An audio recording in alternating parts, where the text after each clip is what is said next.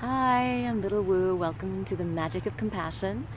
And the question this week that I've just received is about separation anxiety when you have to go away from loved ones and, or they have to go away from you, and how a person might lose themselves in that separation. And if we look at the, the term separation anxiety, we can see that the first thing, the separation, is the trigger. That's the triggering event that leads someone to feel the second part, which is the anxiety. So it's a very specific type of anxiety triggered by that event. Anxiety being a feeling of uh, fear or worry, um, deep concern, and these are all things that can be very legitimate. So it's not about um, saying that the anxiety is not real or that the situation is not real. It's just about finding ways to handle that kind of situation. And sometimes it is something that we exacerbate with how our, our mind is functioning around that separation. Um, so, a couple of things that hopefully will help is to first look at what is the type of separation that you're dealing with and what kind of fear does it trigger for you.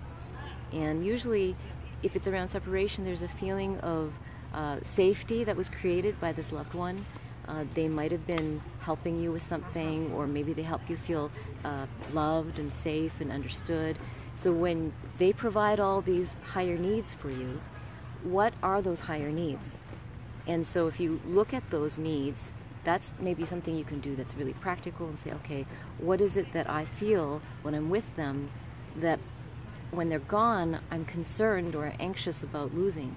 And so then you can really look at it in a very clear way and say, oh, those are all the things that help me feel safe, help me feel loved, and then how can I, in my own way, even when they're not there, learn to or find ways, creative ways, to feel these things or receive these things from within myself or from other people in my network, from my community, so that it's not resting on them only.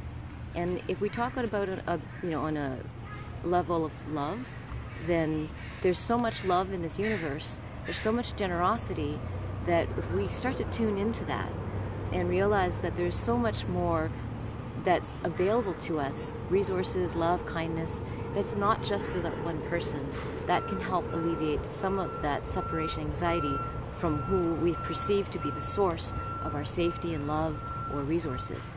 And of course, some such scenarios I'm aware of are very practical or very real, in which a person might be ill or might have very limited resources um, at that time in their life, and so they feel a little bit more vulnerable, and that totally makes sense. But even in that place, there is a place of power that we can find, and that power is in trusting in your connection with others and with the universe that what you seek, if you know what you seek, then you can, you know, ask others for it and ask for help, ask for love uh, in terms of, you know, if you want people to visit you or if you want to connect with others, make that move. Uh, it's not only available through the previous source and also finding it within yourself. And that's part of a, you know, obviously this is a very general question and, and hard to address sometimes when I'm not going to, you know, identify a certain person around this. But in that case, there's another layer of, you know, finding within yourself all the things that you are seeking from this person that you're having that separation from. And that separation might be temporary or long term or permanent. Uh, and those are the things that you celebrate and love and appreciate in that relationship. And those are the things that you can cultivate and bring more into your life through many, many channels. So, separation anxiety often comes from this idea that what we need or want is only going to be available through this one channel. And that's very limited uh, feeling. And at the time, it can seem very real that that's the only place that this kind of love and support can come from. But as we open up our belief systems and say, you know, what I'm seeking and what I need, it can come from myself and can come from so many different avenues.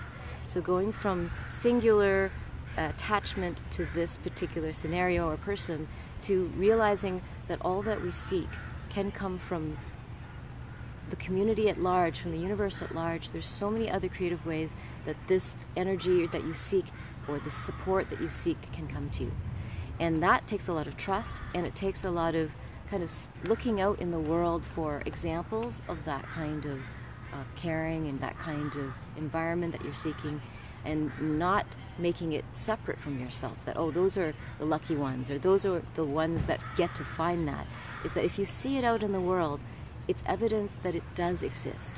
And this is a very important concept to embrace that what you imagine on some level others have imagined or desired. And as long as you imagine and desire it means that there's a means there is a way for that to come to you and that's part of the creation process.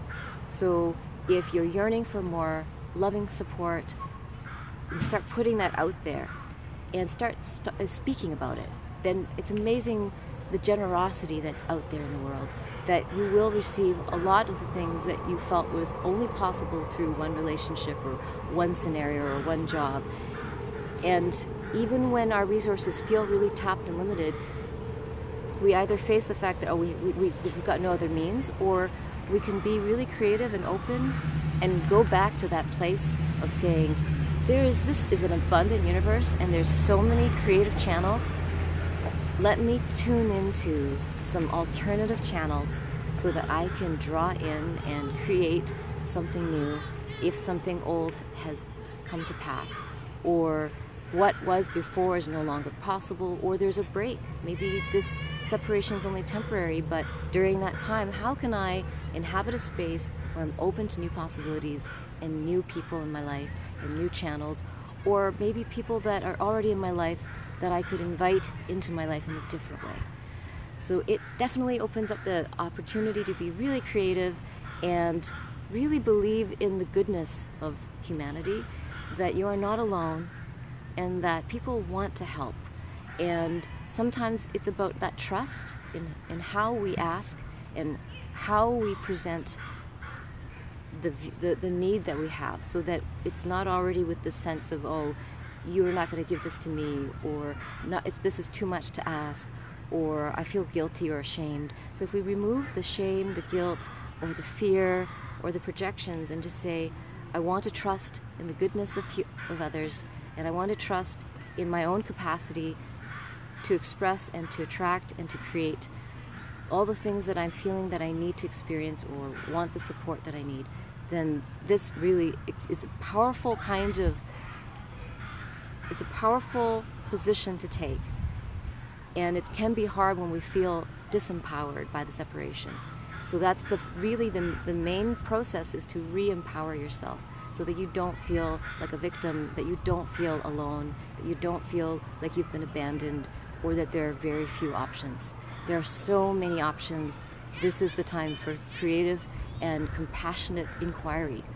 I hope that this is going to be something that will inspire you in times when you feel like you're, sh- you're there's short on resources or short on opportunities, or that someone has left your life um, and you feel vulnerable or unsafe, to do ask for help, to put it out there, to trust that if the first person doesn't have the answer or, the resources, that you can keep asking, keep looking, and then trust that it's also within you, that you have a lot of the answers, that you have a lot of the power, and that you can co create and collaborate with others so that everyone gets something from this wish that you have because usually something that you need is something that others need, and there's a mutual reciprocity and benefit in putting our needs out there.